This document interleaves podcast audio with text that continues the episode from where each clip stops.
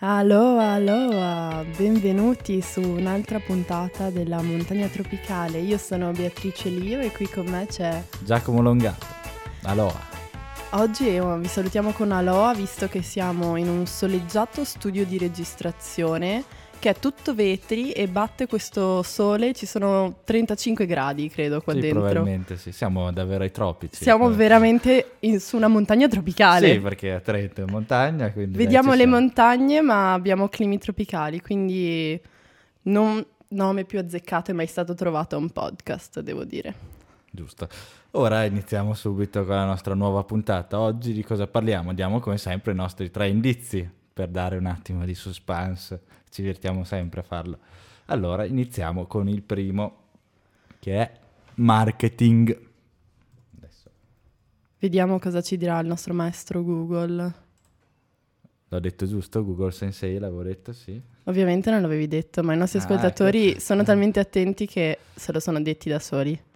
Allora, viene fuori come prima cosa marketing mix, marketing significato, marketing e comunicazione, marketing manager, marketing design e marketing strategico. Fin qua vi chiederete cosa c'entra la montagna tropicale con il marketing. Ma anche io me lo sto chiedendo in questo momento, Giacomo, dove stai andando a parare? Andiamo un'altra volta, aziende green. Mm, Viene fuori naturalmente come primo risultato, visto che Google eh, recepisce la nostra posizione, aziende green Trentino, poi aziende green quotate in borsa, perché c'è anche questo elemento, attenzione. aziende green Italia, aziende green su cui investire, poi aziende green economy Italia e poi abbiamo aziende greenwashing. Mm. Mm, puzza questo ultimo indizio.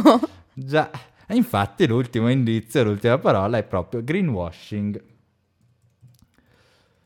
E viene fuori le prime definizioni, vengono greenwashing, greenwashing esempi, greenwashing definition, greenwashing cos'è, greenwashing tesi anche, così Attenzione, ok. sai un po' tutto, e poi greenwashing examples.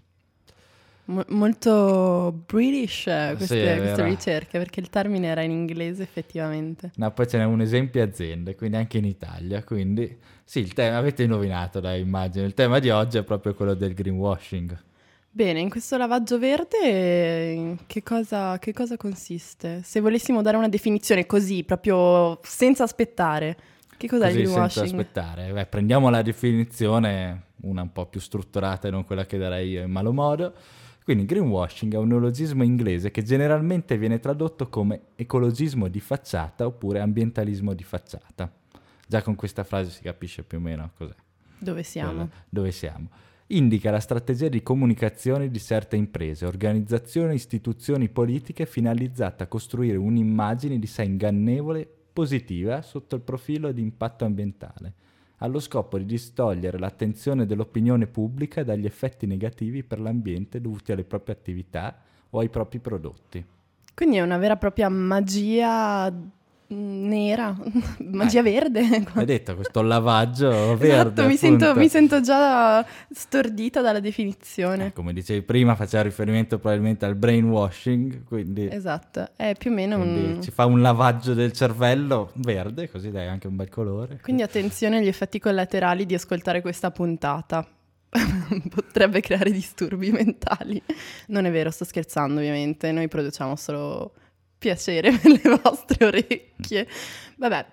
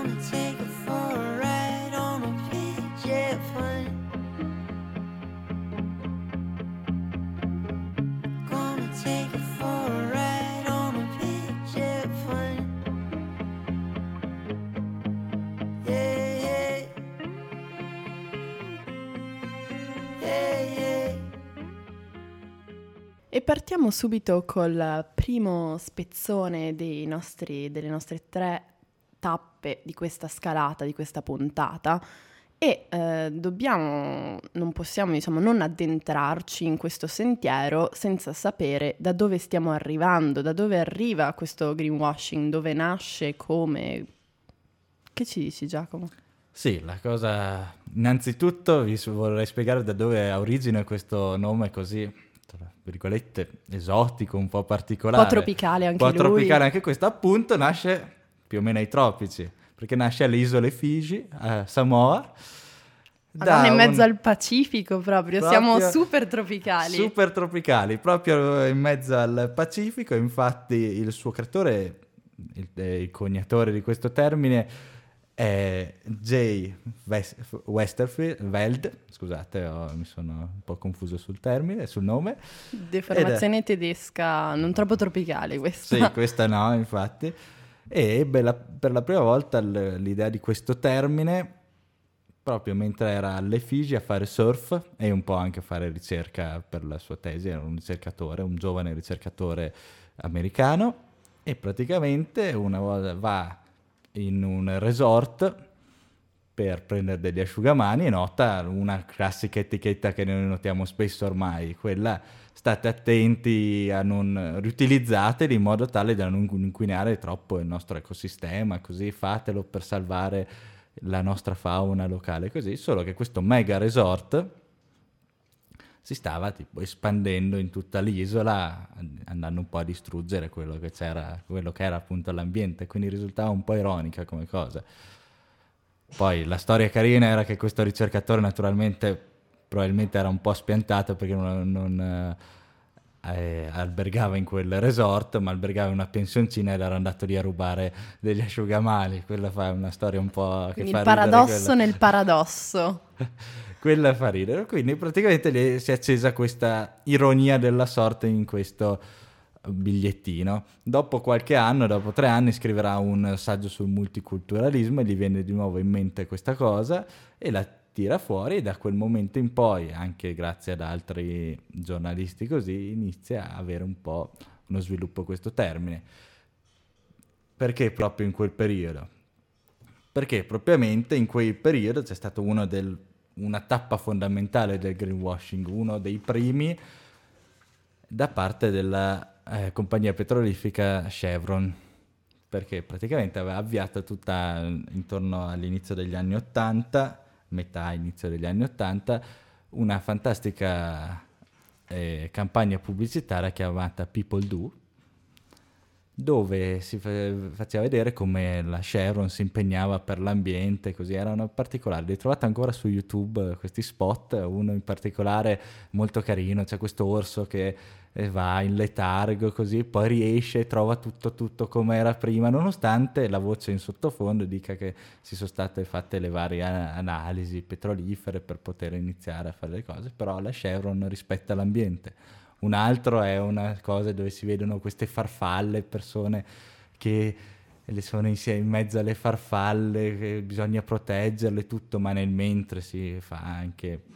l'estrazione petrolifera, ma senza toccare l'ambiente. Infatti, il finale di questa pubblicità è la riserva naturale per le farfalle sponsorizzata Chevron. Quindi era stata portata avanti tutta questa campagna, nonostante la Chevron si è camuffato come eh, un'attività di sua spontanea volontà, questa di aiutare l'ambiente, in realtà erano cose previste dalla legge americana dell'epoca, che per esempio la tutela delle farfalle gli, era costata solo, gli costava solo 5.000 dollari l'anno e invece la campagna pubblicitaria un milione di dollari.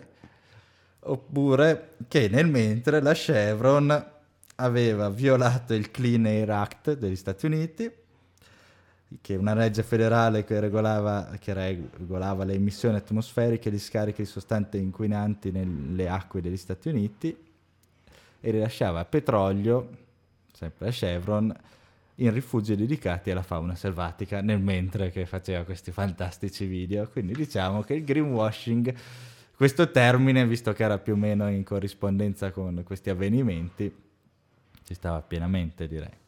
Sì, decisamente. Quindi il greenwashing nasce proprio con, con Chevron o...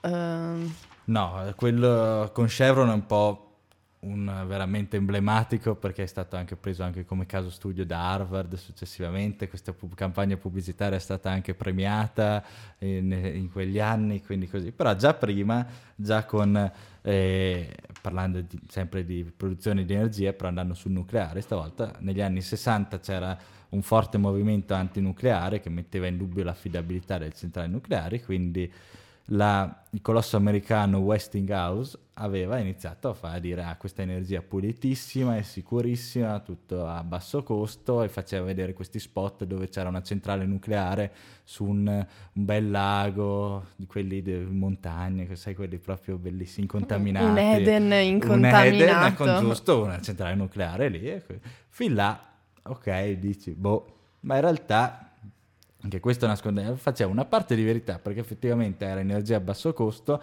con una bassa produzione di, eh, di emissioni. Tuttavia, però, aveva nascosto che tipo giusto qualche anno prima c'erano stati due meltdown nucleari in Michigan e in Idaho. Quindi Così, quelle cose che, vabbè, Ah, gli è sì, sfuggito. dai, Sono cosa che ragazzi. sia, infatti. Quindi così, un altro esempio invece andando intorno agli anni 90 è il caso Dupont, che anche questo c'è sempre su YouTube. Sono perso a guardare questi video di pubblicità perché hanno quello stile un po' retro, però cioè, bellissimo perché anche gli effetti speciali, perché in questo ci sono praticamente la Dupont aveva appena presentato le nuove petroliere a doppio scafo che dovevano tutelare di più la fauna degli oceani e quindi c'è in questo video dove ci sono tutti gli animali che applaudono, c'è tipo le foche, i trichechi, Cioè, le- altro che Madagascar. sì, eh, sì, è proprio così, c'è tutta la pubblicità che ci sono vari animali che applaudono, le orche che fanno le, le evoluzioni per aria, solo che diciamo la DuPont è una delle, delle aziende che ha inquinato di più. E poi recentemente è venuto fuori che ha provocato un sacco di malattie anche non solo da- de- dal punto di vista dell'ambiente ma anche agli uomini così. Non mi dilungo troppo però se andate un attimo a cercare vedrete che la DuPont non era proprio questo santo che voleva farci credere. Quindi un po' questa abbiamo fatto un breve excursus sul com'era il greenwashing all'inizio e poi continuiamo co- passando a quello che è attualmente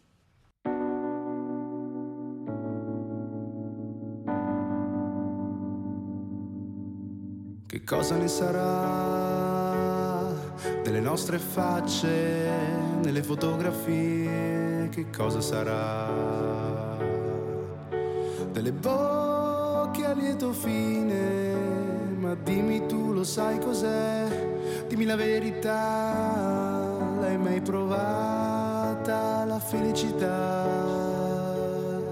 Non se ne parla la sera al bar, ma se ci siamo persi, qualcuno ci dovrà recuperare, sperando che non sia la municipale, ma se ci siamo persi, qualcuno prima o poi ci dovrà pensare, o finiremo alle Canarie a vendere frutta in un centro commerciale. Eccoci ritornati. Bene, abbiamo scoperto nella prima parte che c'era stato un bel tot di greenwashing negli anni 80-90 da parte delle solite compagnie petrolifiche, petrolifiche energetiche, così. Però dai, adesso siamo nel 2021, sarà un po' cambia l'attenzione all'ambiente è cresciuta e tutto, quindi non possono camuffare così tanto le, i loro dati o fare questa pubblicità occulta, no? Guarda, per esempio Leni, ogni, ogni pubblicità che vediamo c'è tutto green tutto così, lo sbaglio. Beh, allora, per continuare questa scalata, e adesso sarà abbastanza impervia questa salita, ehm, continuiamo su questa scia delle aziende petrolifere, perché effettivamente eh, ad oggi ci sono più vincoli anche per le aziende nella loro trasparenza, i dati devono emergere. E con, eh, per continuare questo paradosso del greenwashing, se vi spulciate un po' il sito dell'ENI, l'ENI è chiaramente molto trasparente nelle, nelle sue esplorazioni petrolifere, in quanti milioni, miliardi investe. e quasi eh, con una, veramente un processo di, di marketing incredibile, riesce però, nonostante la trasparenza da un lato, a sostanzialmente investire nelle pubblicità che però più convengono ad Eni. Infatti non avrete mai visto probabilmente una pubblicità di Eni che parla del petrolio, avrete solo visto Eni che parla di fonti rinnovabili oppure delle sue decantate bioraffinerie. Infatti proprio sulle bioraffinerie vi mh, vorremmo portare questo caso che... Mh, è molto recente perché pensate che l'anno scorso, a gennaio del 2020, eh, Leni è stata multata proprio per greenwashing. È stata una delle prime sentenze in Italia nel quale si è parlato, eh, il giudice ha portato insomma, il termine greenwashing e ehm, ha sanzionato per una multa vabbè, di 5 milioni di euro nei confronti di Eni che considerando il suo fatturato è tipo un centesimo, però ehm, al di là del, del fattore, diciamo, venale, ehm, è stata importante perché la, l'autorità garante della concorrenza del mercato, che è eh, l'autorità preposta a questo tipo di sanzioni, ha dichiarato che ehm, Eni sostanzialmente aveva fatto pubblicità ingannevole, che aveva dichiarato un messaggio ingannevole andando ad indicare il, il suo diesel come bio, green rinnovabile che riduce le emissioni fino al 40% ehm, in quanto le bioraffinerie di Eni sono alimentate per la maggior parte da eh, risorse mm, vergini, cioè le bioraffinerie vanno sostanzialmente con la combustione di materiale organico. La maggior parte del materiale utilizzato da Eni eh, sono in realtà eh, le foreste di olio di palma che hanno comportato la deforestazione veramente, non dico totale, ma quasi quasi totale a Sumatra in Indonesia, ma anche nel Borneo. Eh, quindi sono, sono, territori che sono stati completamente deforestati, convertiti a palma da olio, che poi Eni prende e brucia nelle sue raffinerie a Marghera e a Gela. Quindi comunque una, un, sì, un grande inganno eh, nel sostenere che questo possa essere il futuro. Ma al di là di questo, se andassimo a vedere la, diciamo, l'attività principale di Eni, ci accorgeremmo che comunque le bioraffinerie, per quanto abbiano degli effetti devastanti sul clima, perché anche se Eni sostiene che in realtà ripianta gli alberi che, che deforesta, una foresta ci mette centinaia di anni prima di avere una capacità anche solo di eh, cattura del carbonio, eh, come quella che ha appena deforestato. Ma comunque ci rendiamo conto che la bioraffineria è un un puntino in un lago molto più grande, che è quello dell'esplorazione e dell'estrazione dei barili di petrolio. Infatti, con sommo orgoglio, Eni sul suo stesso sito dichiara che nel 2019 ha stabilito un record di barili di greggio prodotti giornalmente, che è arrivato a 1,87 milioni. E, ehm, quindi vediamo una, una continua confusione, una, quasi una volontaria, a mio avviso, confusione di, ehm, di determinate pubblicità, appunto greenwashing. Quindi qualsiasi, insomma, e vi capiterà di vedere probabilmente le famose pubblicità più recenti sono eh, per esempio Margherita compra con i sacchetti biodegradabili è Margherita più Eni è meglio di solo Eni e quindi c'è anche questa inclusione quasi individuale della persona come se potessero essere, essere messe a confronto l'azione individuale del singolo con una delle aziende più potenti al mondo. Ehm, e quindi sì, questa, per questo secondo luogo comune, insomma, siamo nel 2021, è vero, e però le pratiche delle compagnie petrolifere, perché lo vediamo anche con Shell, British Petroleum, sono tutte molto simili, puntano tantissimo, investono un sacco nel, nel marketing delle loro pratiche cosiddette green, eh, investono molto meno eh, negli effettivi investimenti di pratiche veramente green. Ultimo dato, e qui concludo, pensate che nelle rinnovabili Eni investe solo l'1% del suo fatturato, che è chiaro che com- risulta comunque in, nelle cifre di centinaia di milioni perché è Eni, ripeto, una delle aziende più, poten- più potenti al mondo. Um, però vi rendete conto che in, una, in uno sguardo più complessivo rimane un punto percentuale.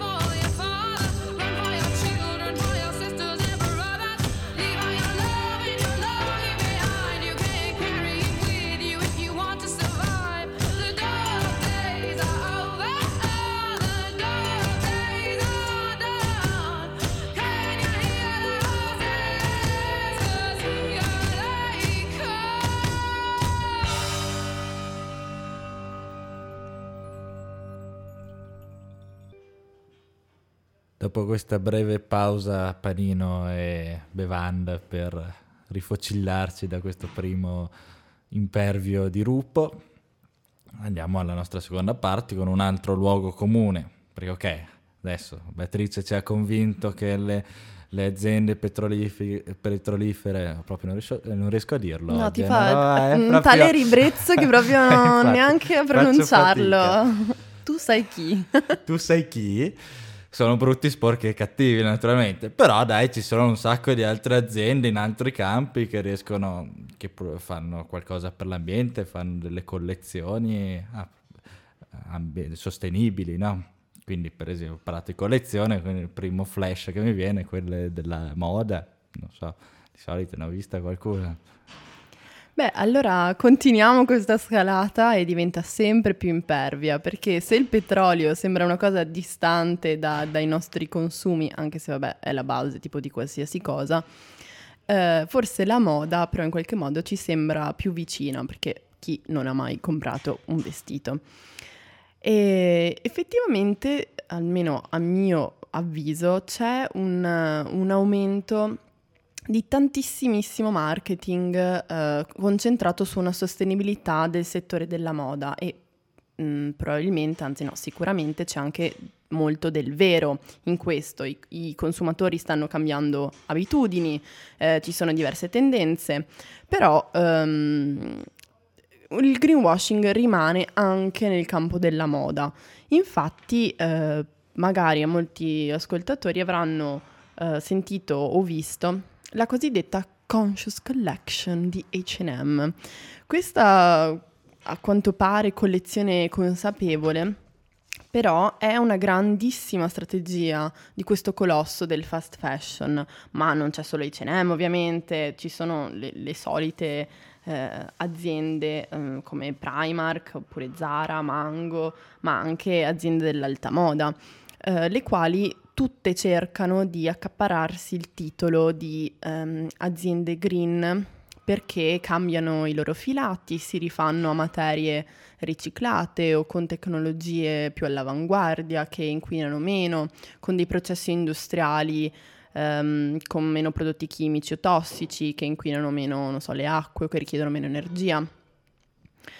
Però eh, mi domando e vi domando, può una collezione, nel caso di H&M, ma veramente in tutti questi casi, che ricopre veramente un, pochi punti percentuali delle intere collezioni prodotte da queste case di moda, ehm, diciamo, eh, decretare queste aziende sostenibili semplicemente perché hanno dei filati riciclati nei loro capi? La cosa si fa più complessa se andando direttamente sui siti di queste aziende, alla qualsiasi capo di abbigliamento voi vogliate comprare della collezione eh, sostenibile, andate a vedere eh, i materiali con cui è fatta. vi renderete conto che non solo che questi millantati super materiali, mm, super eco, bio, incredibili, che inquinano di meno, all'avanguardissima, sono in realtà una percentuale del- dell'intero diciamo, filato utilizzato per, per il capo, quindi ci sono ovviamente anche materiali vergini, materiali non riciclati, materiali non all'avanguardia, materiali essenzialmente che derivano dal petrolio oppure eh, se sono fibre naturali che comunque hanno storie anche di, eh, eh, di sfruttamento della terra e delle persone che diciamo lasciano poco spazio a un'idea verde nella sua, mm, insomma, nella sua essenza. E oltre al fatto che se un capo è per esempio a, non lo so, un parte di poliestere riciclato, poi c'è un parte di poliestere vergine, la viscosa e il cotone, insomma intrecciando tutti questi fili poi diventa anche impossibile recuperare il capo o riciclarlo, perché come un po' con i rifiuti, con i poli accoppiati, diventa sempre molto complesso disaccoppiare i vari materiali per riciclarli singolarmente, visto che hanno caratteristiche e ehm, insomma eh, tecniche di riciclo diverse, anche in questo caso c'è questo problema. Ma poi uno degli aspetti che, che mi preme anche sottolineare è che non lasciamoci ingannare dalla sostenibilità semplicemente perché c'è una micro cosa che un'azienda fa, eh, però poi si dimentica per esempio dei diritti umani o dei diritti dei lavoratori. E il mondo della moda in questo è tanto sotto gli occhi dei riflettori perché sono stati, sono tuttora e sono stati troppi gli incidenti di ehm, lavoratori che sono morti a causa o proprio del crollo delle fabbriche o comunque da ritmi lavorativi in ambienti tossici, perché comunque la, la produzione, proprio anche solo il- la, la stampa o la tintura richiedono ehm, molto molto uso di materiali chimici. Ma eh, questa cosa qui, tra l'altro, non avviene solo nel sud-est asiatico, come magari alcuni ascoltatori potrebbero pensare in questo momento, tipo no, ma avviene in Bangladesh, a parte che comunque cioè, avviene in Bangladesh e ci dovrebbe interessare, visto che producono per l'Occidente. Ma ehm, queste cose avvengono anche in Italia.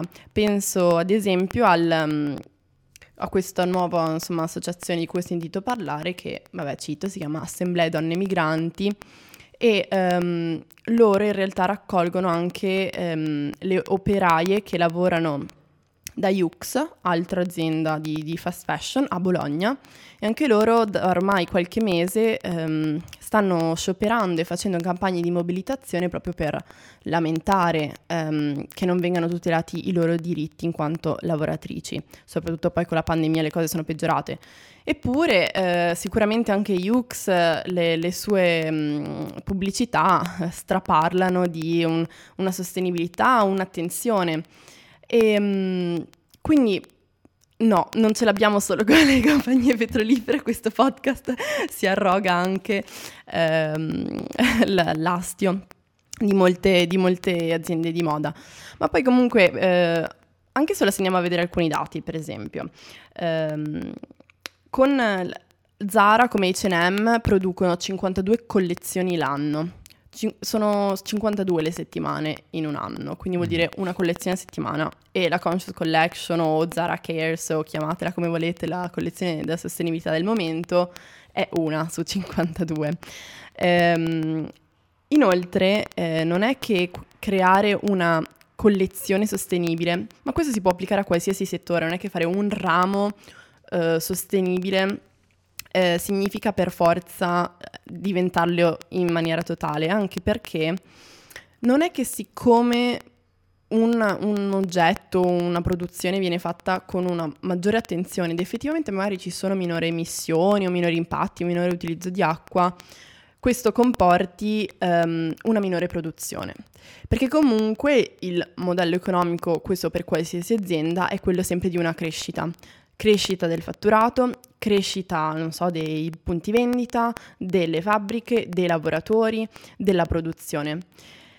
E qui sta il problema, perché invece ci troviamo in un momento anche storico dove i limiti di produzione derivanti da materie prime, derivanti da forza lavoro, da un sacco di elementi, si sentono sempre in maniera più forte.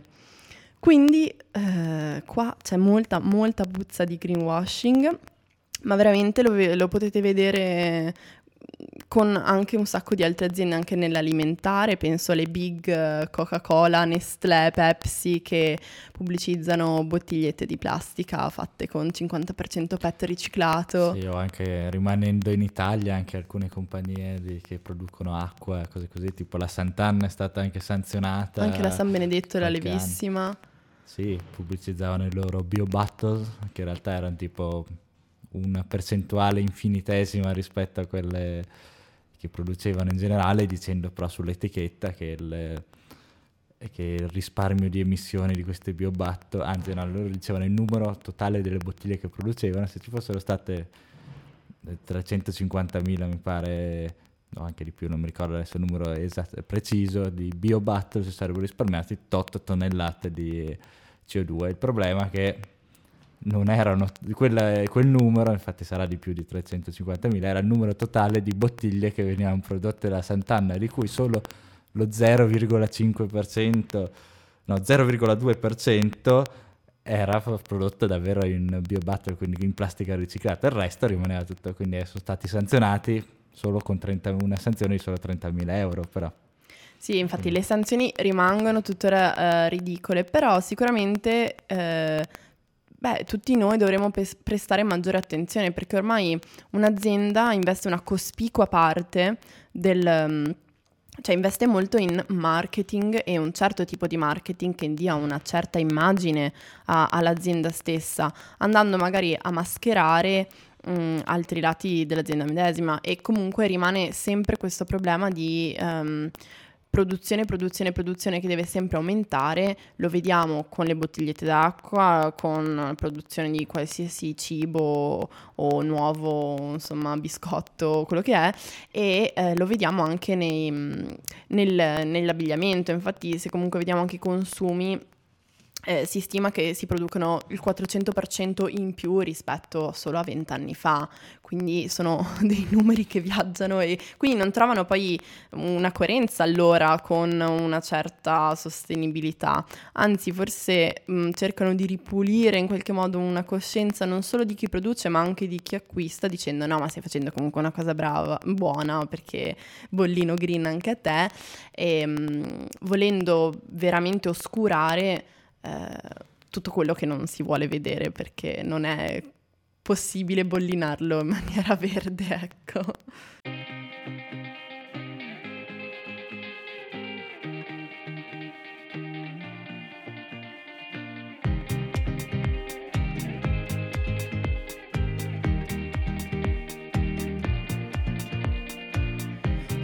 Connaissais pas encore, notre aventure vaudrait de l'or. Si on se rencontrait à peine, mon amour, quelle aubaine. J'aurais la langue délicieuse, j'aurais une part de moi milleuse que j'aurais pu nu désormais. Oh mon amour, qu'avons-nous fait? Je suis de ceux qui restent au port, je sais qu'on devait rire encore. Je suis de ceux, mais tu es le seul, qui reste planté à Bruxelles. Si j'étais celui, toi tu es la seule. Si je reste ici, tu rentres à Bruxelles. Si j'étais celui, toi tu es la seule. Si je reste ici. dopo tutto quel tratto molto faticoso che abbiamo appena fatto, bello ostico proprio con le nostre infradite, era faticoso camminarci sopra, questi, pieno di sassi, cose, Col scivolavamo. caldo che stiamo Col subendo in questo momento. Infatti arriviamo in un punto un po' quello dove c'è già un po' di panorama un po' più tranquillo, così alla nostra bacchetta di Sambuco. Quello, come sarà il mondo, come vorremmo fosse il mondo del no, non del greenwashing, però sarebbe un controsenso. Come vorremmo un mondo diverso, più bello, dimmi dai. Che paesaggio vorremmo eh, in merito, insomma, alla tematica del greenwashing? Beh, allora, se vogliamo sognare alto, sogniamo un mondo in cui il greenwashing non riusciamo ad annusarlo, non, non sentiamo il suo fetore, e, però, vabbè, qua stiamo volando veramente tanto alto. Sì, sì, Non so neanche se la bacchetta di Sambuco possa fare queste magie. È la bacchetta più potente del mondo, però insomma comunque ce ne vuole. E niente, quindi in questo, in questo caso ci accontentiamo semplicemente di poter instillare comunque una riflessione, un dialogo nei nostri ascoltatori che possa in qualche modo aprirsi anche semplicemente una conversazione. Eh, o anche un esercizio, non so, compiti per casa, eh, la prossima, le prossime magazine che sfoglieremo, le prossime ADV che vedremo sui social, eh, cerchiamo di guardarle con eh, un occhio diverso, proprio per notare se questo paesaggio puzza di greenwashing o eh, insomma è affidabile. Ecco, ci siamo immaginati il mondo così idilliaco, però purtroppo in questo paesaggio ci sono tutte cose belle così, però porco cane, mi hanno messo un eh, pozzo petrolifero lì, quindi dobbiamo incavolarci, quindi direi che ci sta l'unpopular opinion adesso. Perfetto, finalmente posso sfogare tutto il mio odio verso tutto quello che abbiamo appena detto fino ad ora. No, per gli scherzi, è veramente una lotta infinita e complessa quella contro il greenwashing, eh, non solo perché eh, stare dietro alle aziende e eh, continuare a bacchettarle anche sui social. eh, io con un po' di amici ogni tanto ci mettiamo a fare le retate su- sui profili, non so, puntiamo H&M e commentiamo tutto spiano eh, i loro post per dire questo è greenwashing, eh, rispettate i vostri lavoratori, per esempio. E- ed è un campo di battaglia ostico, però effettivamente eh, in queste unpopular opinions mi piacerebbe mm, tirare un po' di merda a tutti noi, Eh, no, nel senso... Perché ci caschiamo così tanto in questo greenwashing? Mi domando, com'è possibile che la pubblicità e il marketing sia riuscito a infilarsi nel nostro cervello e a prendere il controllo?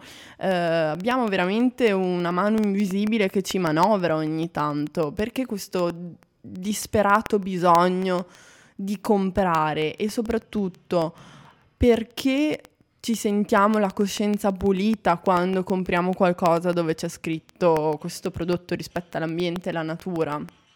C'è un meccanismo proprio mentale che parte quasi immediatamente anche a chi magari non è interessato alle tematiche ambientali, però in qualche modo, siccome si sta creando anche un trend in- intorno a tutto quello che è green, e sembra quasi che ora tutto sia green, eh, è, da un lato è molto difficile discernere cosa è e cosa non lo è, però dall'altro a volte mi sembra che ci siano delle talmente evidenti mh, paradossi come, come ci raccontavi anche tu, le- sia le storie degli anni Ottanta con gli animali che applaudono nell'acqua per le compagnia petrolifera, cioè insomma cosa potrà mai fare di buono una compagnia petrolifera?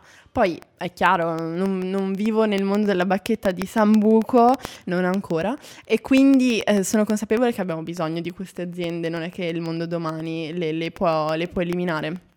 Però eh, tutto il marketing ormai si basa su questo tipo di, eh, di pubblicità.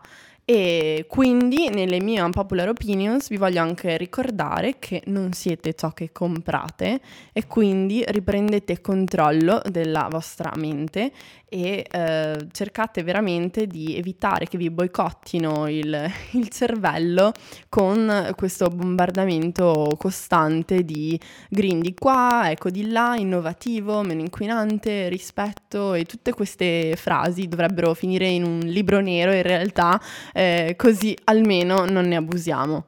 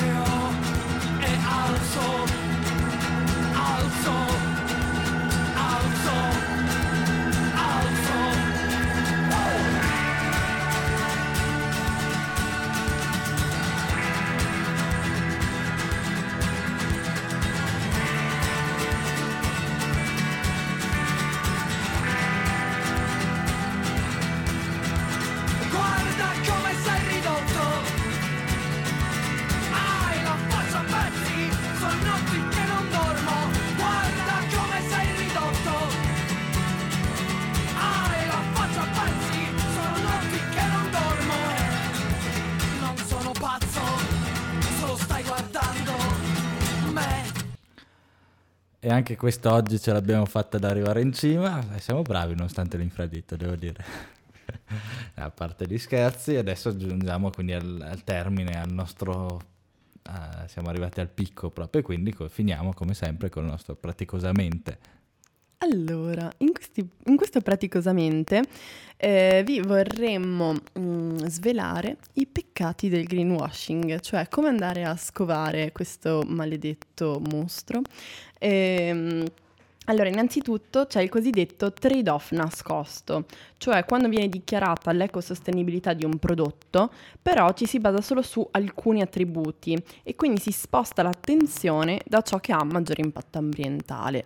Per esempio, vediamo i trade-off, non so, dell'investimento alle rinnovabili di Eni, però non vediamo tutto quello che invece ha molto più impatto ambientale che fa sempre Eni. Oppure la mancanza di prove, se c'è un'affermazione ambientale che però non è sostenuta da informazioni di supporto facilmente accessibili. La stessa cosa tra l'altro è successa sempre ad Eni nella sanzione fatta dall'antitrust proprio perché sosteneva una diminuzione del 40% delle emissioni gassose che non era minimamente eh, comprovata da, da dati scientifici. Oppure la vaghezza, se ci sono indicazioni sul prodotto che sono molto generiche, quindi il, il loro significato può essere facilmente frainteso. Questo lo vediamo anche soprattutto nel campo della moda, cioè c'è semplicemente eh, adesivi di sostenibile, sostenibile, sostenibile, manca completamente un, un approfondimento. Oppure la falsa etichetta, cioè inserire etichette false o, pre- o presentare un prodotto con parole o certificazioni contraffatte. Beh, qua è ovviamente molto grave, però obiettivamente un consumatore che ne sa. E, oppure l'irrilevanza, questo è un grande cavallo di battaglia, e cioè inserire affermazioni ambientali anche veritiere, ma non importanti o utili per i consumatori. Oppure il minore dei mali, cioè un'indicazione che può essere vera per la specifica categoria di prodotto, ma che rischia di distrarre il consumatore dagli effetti ambientali eh, maggiori della categoria nel suo complesso. Questa è usata e abusata ovunque, quindi ricordatevela. e poi di nuovo abbiamo diciamo la falsità, cioè asserzioni che sono totalmente semplicemente false. Questi sono mm, i peccati del, del greenwashing, quindi vi consigliamo di annotarli. E poi se avete voglia e tempo di, di dilettarvi, diciamo che quando um, vedete semplicemente una pubblicità che presenta caratteristiche green, sostenibilità, eccetera, eccetera, sono sempre le stesse parole, tra l'altro. Um, beh, o fate un, un, check vostro su Google andando a cercare se l'azienda, ma anche neanche l'azienda, a volte basta veramente vedere il semplice ramo d'azienda o prodotto millantato green per poi rendersi conto che magari non lo è. Perché per esempio tantissime aziende non rivelano mai da dove arrivano le loro materie prime, oppure eh, non si sa nulla dei diritti dei lavoratori. Eh, oppure eh, domandatevi, ma questa cosa quando io non la utilizzerò più potrà avere una seconda vita oppure no? E, ehm, poi potete, non è, eh, questo non è un, una cosa assoluta, però diciamo guardate un po' anche il prezzo, perché io ieri ho spulciato per esempio alcuni siti di, di collezioni verdi e mm, voglio dire, se un vestito costa 10 euro, probabilmente non ci ho pagato neanche la materia prima con quei 10 euro, quindi può, può anche dirmi che ha il 2% di eh, questo super tessuto fatto di ecopelle, di bucce di mela, però eh, rimane, rimane, un po' lì la cosa, ecco. E, mh, quindi o far, farvi appunto un, una vostra ricerca e poi ricordatevi sempre che nel dubbio è greenwashing. Siamo arrivati alla fine anche di questa scalata, è stata molto tosta, però spero che vi siate dilettati a scoprire nuovi panorami, nuovi sentieri, nuove difficoltà da scoprire e superare. Eh, noi come al solito ci siamo divertiti anche se parliamo di mostri verdi e speriamo che ci riveniate a, questo, a, questa scalata anche la prossima volta, che con la pandemia è sempre bene allenare la mente. Giustamente. Poi andate a vedere quelle pubblicità che avevo detto prima, che sono curiose. Che se no Giacomo ci rimane male, per favore. e niente, vi aspettiamo alla prossima. Alla prossima, ciao.